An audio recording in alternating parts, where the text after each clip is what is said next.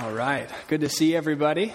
Um, I was just down at the South Shore San Juan campus, and the helicopter was late and coming back up to here, so I apologize for that. Um, a lot of you, a lot of you know me. I, I'm not, I'm new to this position, but I'm by no means not new to the church.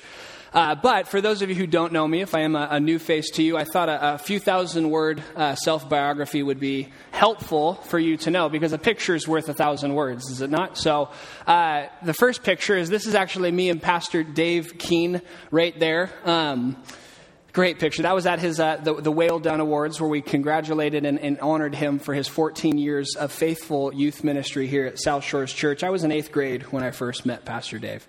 I was avoiding him like the plague because um, I wanted nothing to do with youth ministry. I just wanted to come to church with my grandparents and go out to lunch with them afterwards.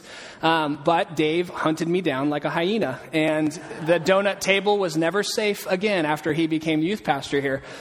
But uh, ever since I became a, a Christian, when Jesus saved me in high school, Pastor Dave was there as a spiritual father of sorts to uh, raise me to know Jesus and love Jesus, to know his word. And when I got the call to ministry, Pastor Dave was there to teach me everything I know. So if I completely bomb today's sermon, it's Pastor Dave's fault.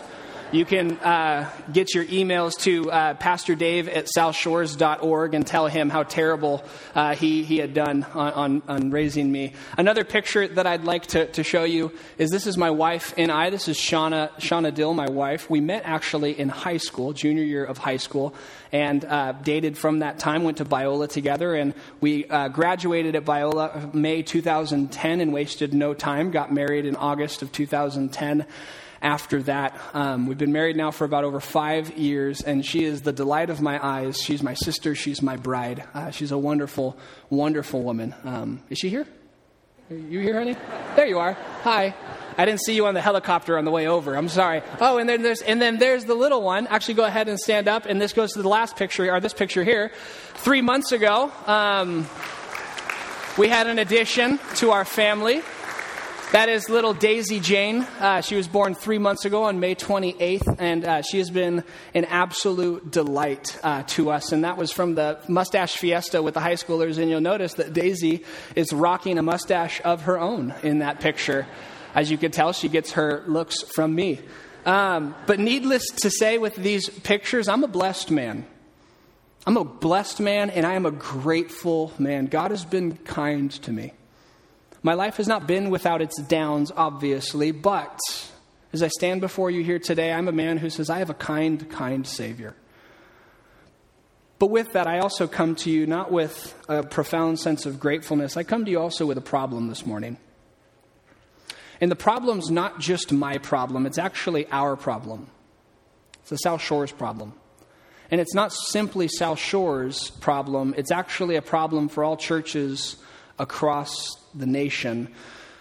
The problem is, is that our youth are in trouble. I don't know if you are a reader of statistics, but a man named Christian Smith, who's a professor of religious studies in Notre Dame, uh, did a study on the religious life of America's youth in a book called Soul Searching. And in that book, he writes this conclusion after studying the religious life of youth within churches. He, he has this conclusion. Our research suggests that churches are losing out to school and the media for the time and attention of their youth. Most teens know details about television characters and pop stars, but many are quite vague about Moses and Jesus. Most youth are well-versed about the dangers of drunk driving, AIDS, and drugs, but many haven't a clue about their own church's core beliefs. And because of this reality, youth eventually see the church to be little relevant in their lives. They eventually see the church to be a small blip on the radar of their vast amount of experiences, something to enjoy maybe as a youth, but then leave later. As one study shows, according to researchers, between seventy and eighty-eight percent of Christian teens are leaving the church by their second year in college. Read that again. seventy to eighty-eight percent of Christian teens are leaving the church by their second year in college. seventy to ninety percent of church of the church's youth cease coming to church after their second year of college. No doubt because of the new new freedoms they have in college, the new experiences that are opened up to them, the la- lack of restrictions now they have from not being around their parents, and also no doubt because of the anti-gospel culture that is in a lot of uh, secular universities where if you are a believer of Jesus, that is the same thing of you being an idiot. No doubt those play a part, but nonetheless, seventy to ninety percent. And now this isn't only a relevant statistic for those in here who have kids. Some of you may be thinking, you know, I don't really have kids, and so I guess I just kind of, kind of, you know, tune out for this sermon and wait for the songs to come back. But this is not only something that's relevant to Christian parents.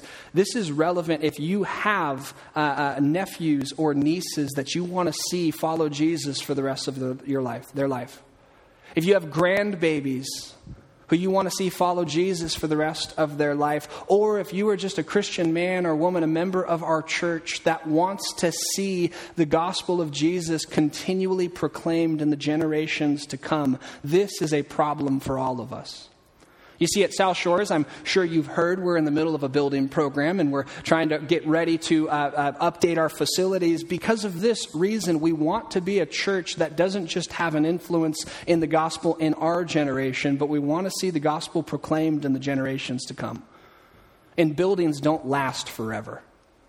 And so because that's the ethos, the heart of our church, we want to see our children have faith that lasts into the future, then we need to ask the question, how can we ensure the future faith of our children? What can we do to work in order to see our children walk with Jesus to their last day? Now, there's been answers who have been give, that have been given to this question. Um, one is sometimes people think, you know, we just need the pastors to be a little bit more involved in the lives of our youth. Now, pastors are a gift, Ephesians four says, a gift that God gives to the church. Pastors are a part of the solution, but they are not the solution. As great as Pastor Ty and Pastor Rob and Pastor Dave and the other pastors here at South Shores are, they are not the answer to this solution, because the studies show that these kids who are leaving the church were exposed to pastors. It was something they had. Some of you may be thinking, all right, youth minister, I see where you're going now. You're about to say that you're the answer to all of our problems. No, this is not a job security sermon. Um, I'm not trying to show you your great need to have me at the church, because I'm going to tell you right now, I'm not the answer to this either. All of the kids, again, in these studies who ended up leaving the church later in life were actively a part of youth groups and had relationships with their youth pastors, but they still left. And lastly, the youth ministry is not the answer either. I full-heartedly believe in our youth ministry as, as a way to make sure that our kids grow and love Jesus, but our youth ministry by itself is not the answer. For our answer, we can't look around us. We need to look up. We need to go to God's word. And so open your Bibles up with me to Deuteronomy chapter six. Deuteronomy chapter six. Now, I know we're used to having the Bible put on the screen sometimes, but, um, you know, uh, we are, I'm a youth pastor, so I procrastinate, so I didn't get enough time to put the stuff on the screen. No, just kidding. I actually think it's valuable for us to be in the pages of Scripture. And so if you didn't bring your own Bible, grab one in the pew right in front of you. It's the black one right here. It says Holy Bible. We even got our logo printed on it. That's cool. Um, and we're in Deuteronomy. If you have a church Bible, it's going to be page one twenty-six. If you don't know your way around the Bible very well, that is completely okay. We're glad you're here to learn. The table of contents will be a great help to you in finding uh, Deut- Deuteronomy. If you can't find the table of contents, then there's no hope for you. I'm sorry. Um, just kidding. You can get a neighbor to help you. Um, Deuteronomy chapter six. And it's in this passage that I believe we're going to find God's answer for our question, how can we ensure the future faith of our children? But a little background, because like a movie, in order to know what's happening in the middle of the movie, you needed to know what happened before. And so a little context for Deuteronomy. Deuteronomy, the word, comes from two Greek words, deuteros and nomos. Deuteros means to repeat, and nomos means law.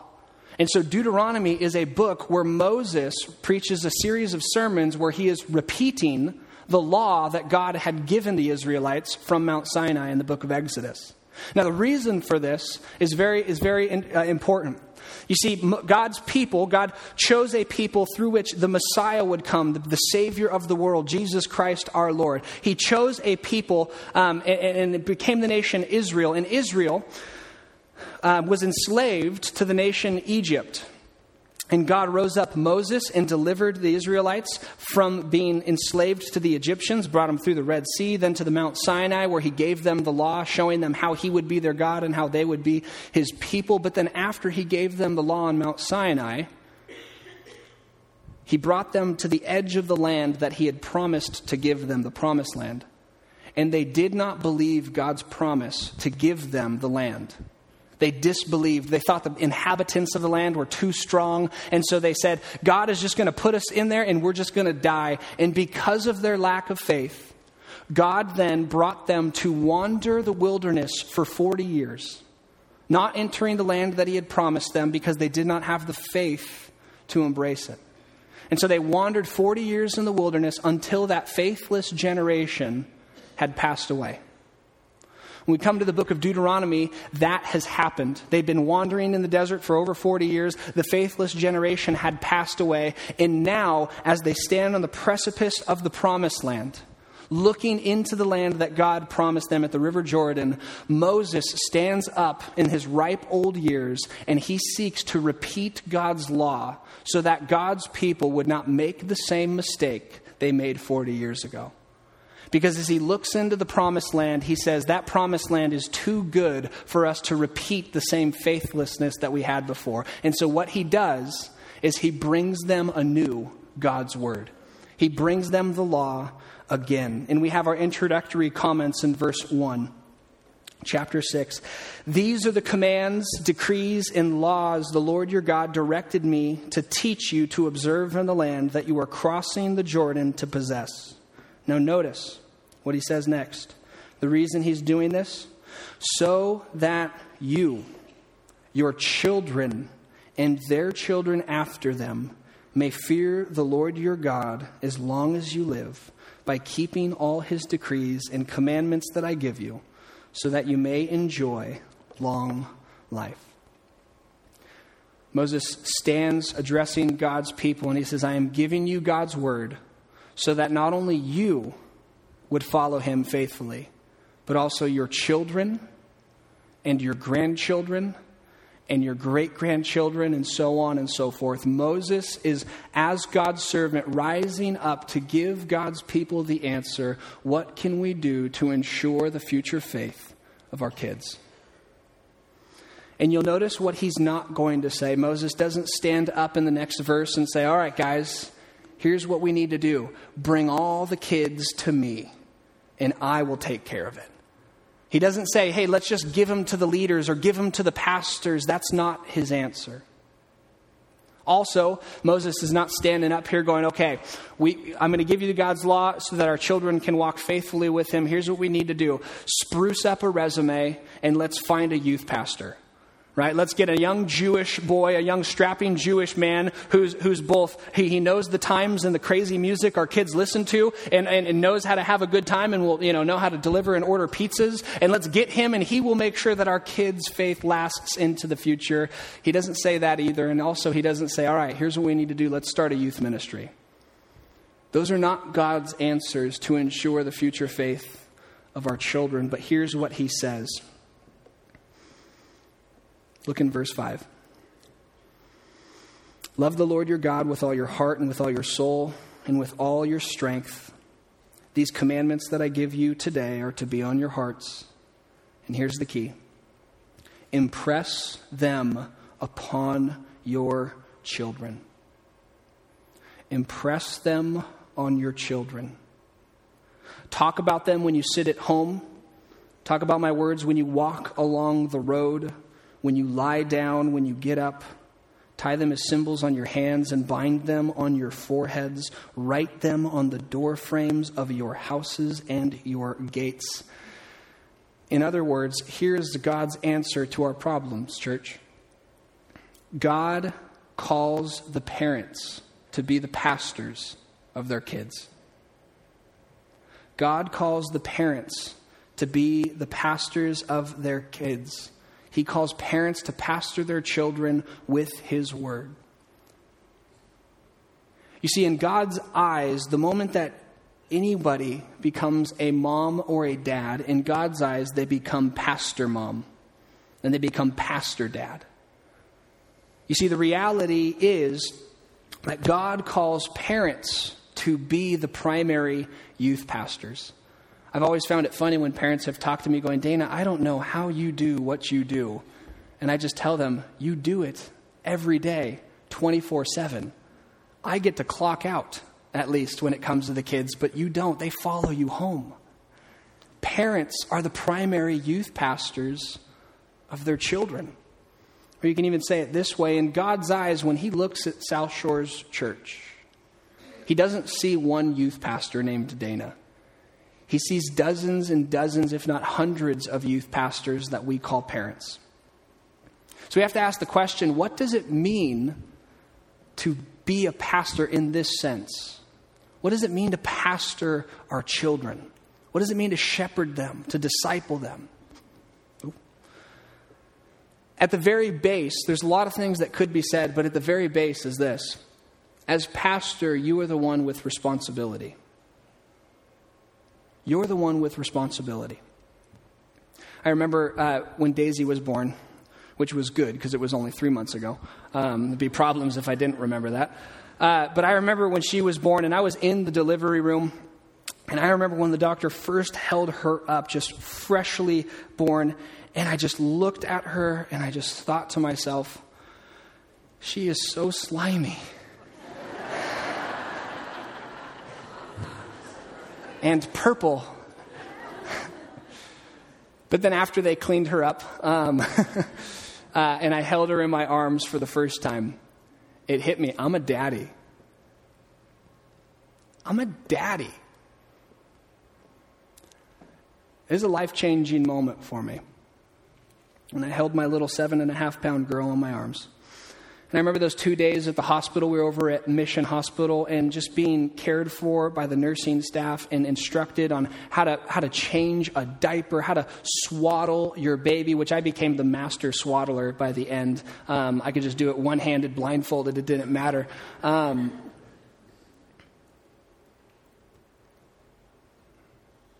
they helped us. They showed us what to do, how to hold her. I was prone to want to do the Lion King thing. You know, and just show everyone, this is my child. Um, but, you know, their, their their necks aren't that strong, the nurses told me, so I couldn't do that. But I remember those first few days, and then I remember that last day. And that last day, when we had to leave the hospital, it was terrifying. I was thinking, they're going to let me take this little one home with me? I need an adult. I need an adult to help me out with this. This is not okay. And I remember taking my little girl, packing up our bags and and and taking in the car seat, and we're walking out, and I've got mom in the in the the the wheel uh, the wheelchair thing, you know, um, and we're going and we're walking to the car, and I was just ready for some nurse to come busting out of the hospital doors, going, "Wait! Someone stop them! They're taking that baby!" But it never happened. We got in our car, we drove home, and we started our life as a family of three. Why didn't that happen? Because parents are responsible for their kids. The moment she was born, I became Pastor Dad, and Shauna became Pastor Mom, and we then took on the responsibility for Daisy. And we know this. We understand this. We, you know, as parents, are just... This is a basic idea, is that we take responsibility for our children. We feed them. We take them to the doctors. We endure their terrible music. We take them to sports practices. We get them registered for school. We make sure that they're doing their homework, and sometimes we even do their homework for them. Uh, we understand what it is to be responsible for our children, but this is the thing, church. Oftentimes we forget our responsibility in the spiritual arena. We can master our responsibility in the earthly arena. Get them on the team, get them good grades, get them in a good school. But sometimes we forget our responsibilities in the spiritual arena. Sometimes the voices of others telling us how we should raise our kids become so loud that God's voice begins to fade into the background. And we forget that not only are we to keep our kids alive and give them a good education so they can have a good future, but we are to prepare them to know and love their Lord.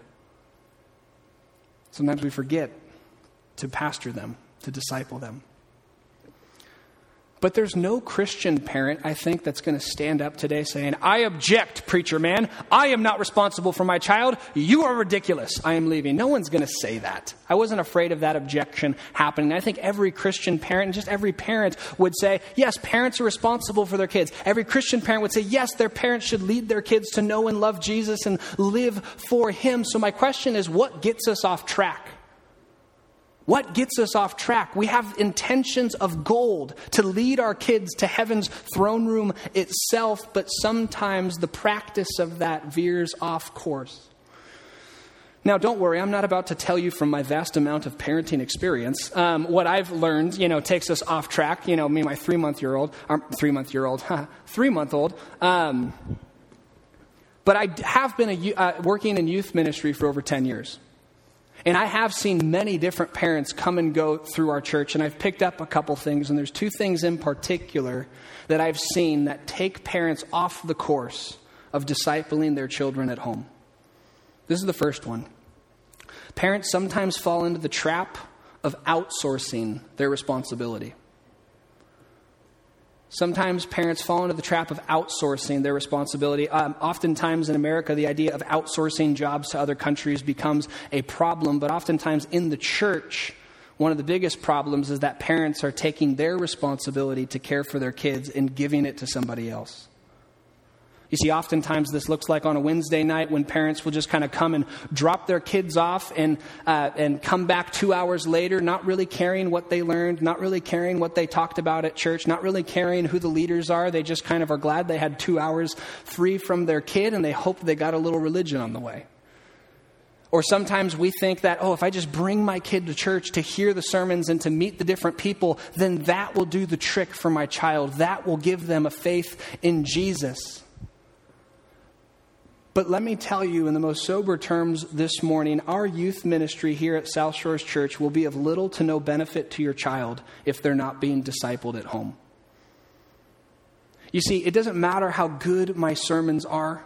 It doesn't matter how good Stephen's music is or how awesome his tattoos look.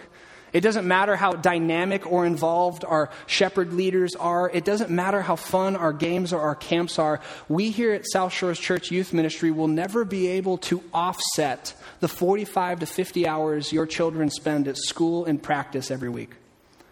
We will never be able to offset the twenty-five hours they spend with you at home. We will never be able to offset the fifteen or so hours they spend hanging out with friends or on social media of various types. At the youth ministry here at South Shores, if they come to every program we offer and even meet with their leaders on top of that, we can get a max of four to five hours a week with them. If the if the burden of discipling your children is put upon the shoulders of our youth ministry, your children will not become disciples of Jesus Christ other than a miraculous work of God. And so parents, don't fall into the trap of outsourcing your privilege and responsibility to pastor your kids. Don't give it to others. It's yours. But second, the second thing I see parents get veered off course is this. Oftentimes, parents can make really good things the most important thing. Oftentimes, parents can fall into the trap of making really good things the most important thing. What does that look like? There are three really good things that I've seen parents fall into the trap of making the most important thing. One is this, making the team. Making the team. Have you noticed that sports are important to our youth? Have you noticed that high schools enjoy having sports teams and programs, and, you know, Friday night football games are still very well attended? Now listen, sports are a really good thing.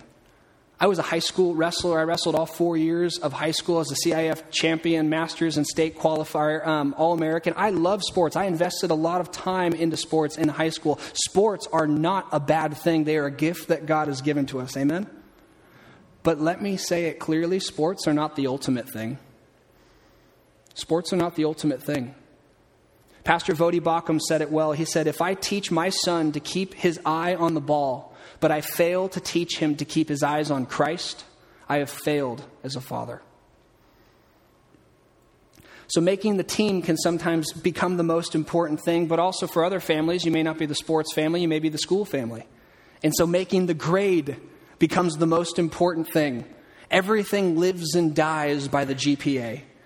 Uh, a study that George Barna did once showed that the number one goal of parents across the board for their kids was to get a good education. And rightfully so. Education is a gift God has given us. Christians should be the first ones who embrace a robust uh, understanding of the importance of, the value of education. But again, education is not the most important thing. Your child's G P A will get them into college, but your child's G P A will not get them into heaven. It's not the most important thing. And lastly, oftentimes we can make the really good thing, we can try and uh, focus on making our children's future the ultimate thing. You see, as parents sometimes can get so caught up in thinking about their kids' near future. That means of what college will they go to, what job will they have, what house will they have, what spouse will they have, what life will they live. They can get so caught up in their child's near future that they completely forget about their child's eternal future. They think about the next few decades of their children's life, but they don't think about the next few billion years of their children's life. You see, I want my daughter Daisy to grow up and go to college. I want her to have a family. I want ten, fifteen, twenty grandbabies, right? From her alone. And I've got other kids I want to see grandbabies from too. I want to have an army of Dills just everywhere. Start our own church, right? Fill the pews. That's worked out historically, right? No, I'm just kidding. I want her to grow up, have a healthy family. I want her to go to college. But more than anything, I want for my beautiful daughter, Daisy, to know and love the Lord Jesus. Because that is what is going to eternally matter for her. We want the best things for our kids. We should want the best things for our kids, and we do. But we need to remember, parents, what the best thing is. Or I could say it better, we need to remember who the best thing is. His name is Jesus. Don't be taken off track by these parents. Don't outsource your job. Don't make good things the most important thing. But now at the final part of this sermon, we have to go from the what, parents are the primary pastors of their kids, to the how. How does this look?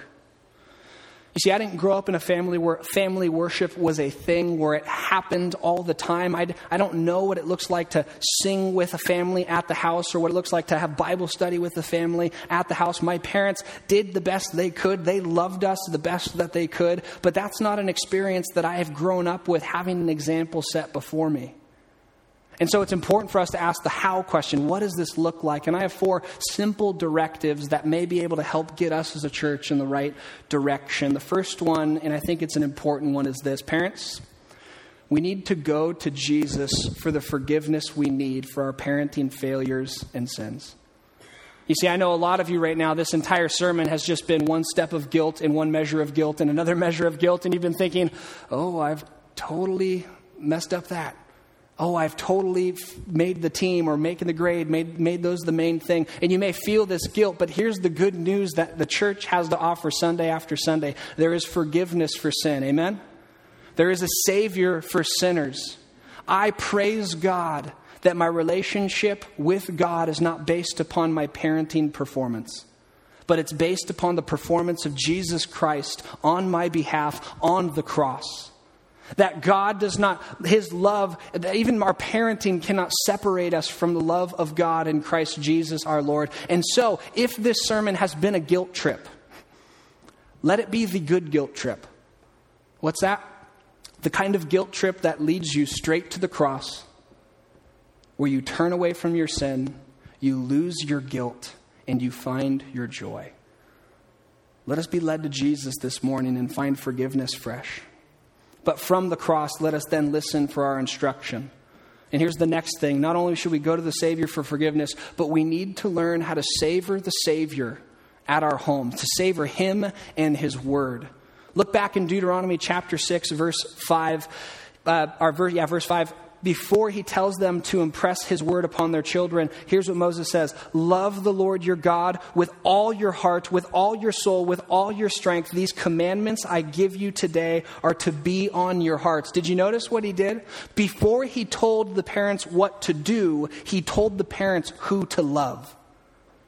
You see, parents, the greatest gift that you can give to your children is your own deep and abiding love and enjoyment of Jesus Christ. My wife is a lover of chocolate. So is my grandma. Um, if you know Barbara, she's a fond lover of chocolate. A fiend, someone someone say. Um, but I remember one time I was sitting at home and my wife was in the kitchen, and all of a sudden I just hear this. Mm. Mm, mm, mm, mm, mm. I had my book, put my book down, and I look over to the kitchen. I, what is my crazy wife doing? And I look over to her, and she's just sitting at the island, hands on the table. Mm-hmm, mm-hmm, mm-hmm, mm-hmm, mm-hmm, mm-hmm, yes. Almost worshipful experience I'm watching her have, and I'm looking, and then I see in her hand a piece of Trader Joe's dark chocolate. Right? She's eating chocolate. And at first, I, the first reaction that I had to this crazy scenario is just to laugh at her. Because she looked ridiculous. It was so funny. We're just in the, you know, just enjoying it, making funny noises, making funny faces. But soon my laughing at her turned into me wanting some chocolate as well. You see, me watching her savor the chocolate, enjoy how it tastes, enjoy how it felt, made me first laugh, but second made me go, I want some of that. She did not have to say a word to me in order to make me want what she was enjoying. Because the best advertisement for anything is an enjoyment of the product. Do you want your kids to grow and love Jesus? Then make it your everyday goal to love Jesus with all of your heart, your soul, your strength, and your mind. Do your children see you savor the Savior? Do they see you enjoying His mercy given to you through the cross? Do they see you enjoying the Holy Spirit who lives within you? Do they see you enjoying His word like a piece of dark chocolate, lingering in its pages? Do your children hear you sing to the Savior while we're here at service? Do they see you make Christ a priority, not because it is your duty, but because He is your delight? The greatest gift that we can give to our children is a deep and abiding love for Jesus Christ. If Jesus is not your everything, then Jesus most likely will be your child's nothing. Because we can talk about the Savior all day long, but unless they see us actually enjoying Him, it will only go so far. The best gift you can give your children is your own love for the Savior. The, the third thing is this: we must unleash the word at home. Again, look at Deuteronomy chapter six, verse seven. Impress the commandments upon your children. He's saying, impress God's word upon the hearts of your children. And notice how he says to do it. Talk about them when you sit at home. Parents, when you're sitting at home, are you talking about God's word? And also talk about them when you walk along the road.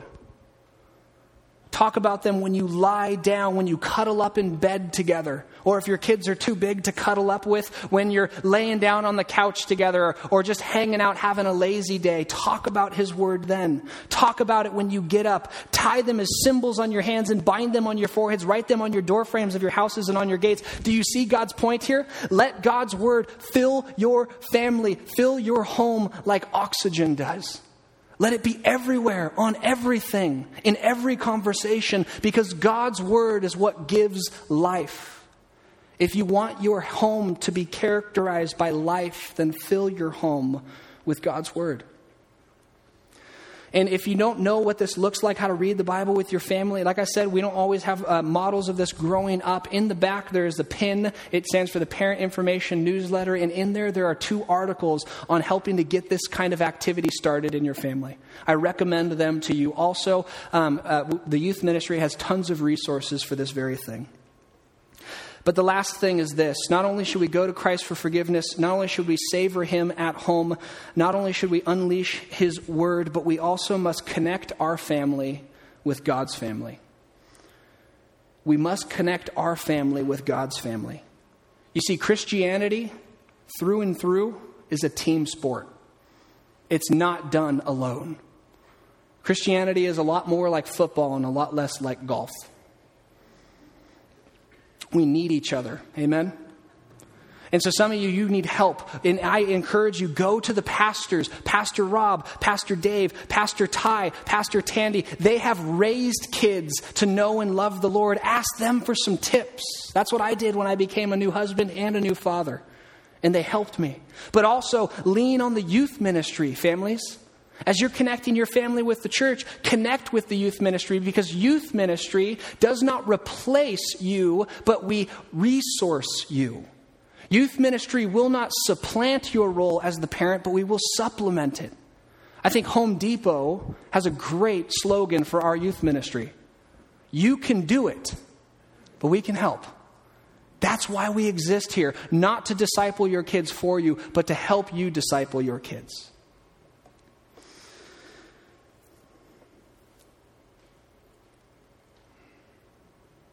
And the last thing is this. We need to speak also for those who don't have little ones of their own in the home.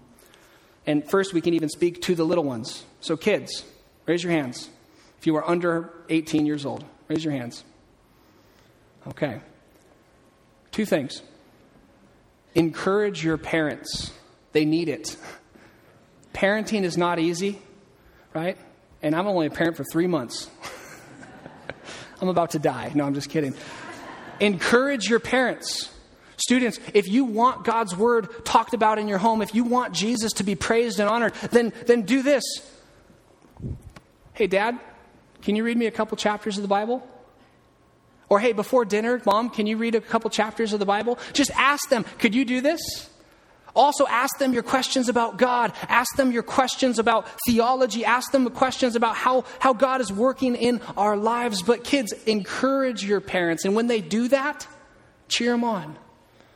But also, kids, obey your parents. Obey your parents. Kids, listen. Your love for Jesus Christ is most clearly demonstrated in your love for your parents. Because God has given you your parents as your pastors, and He is calling you to love them and respect them and obey them. Worship Jesus by loving your parents and honoring them.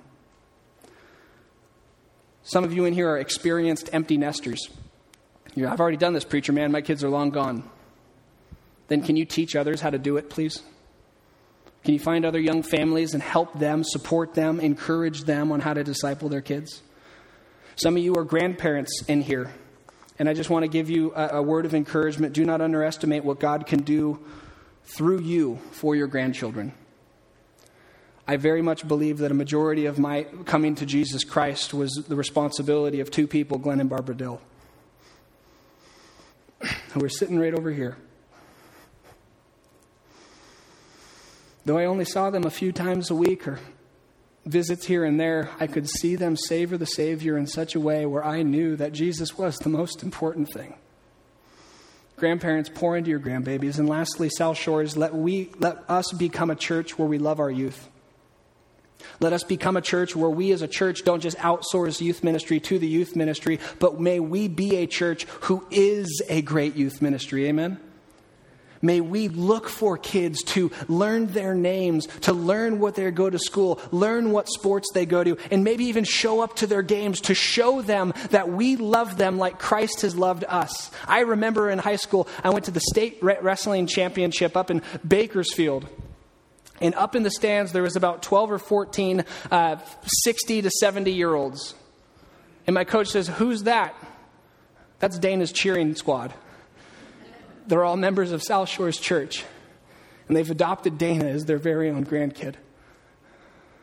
People like the Hamros and the Princes and the Fries and the Huffmans. I'm telling you today, church, we have a powerful ministry to give to our youth.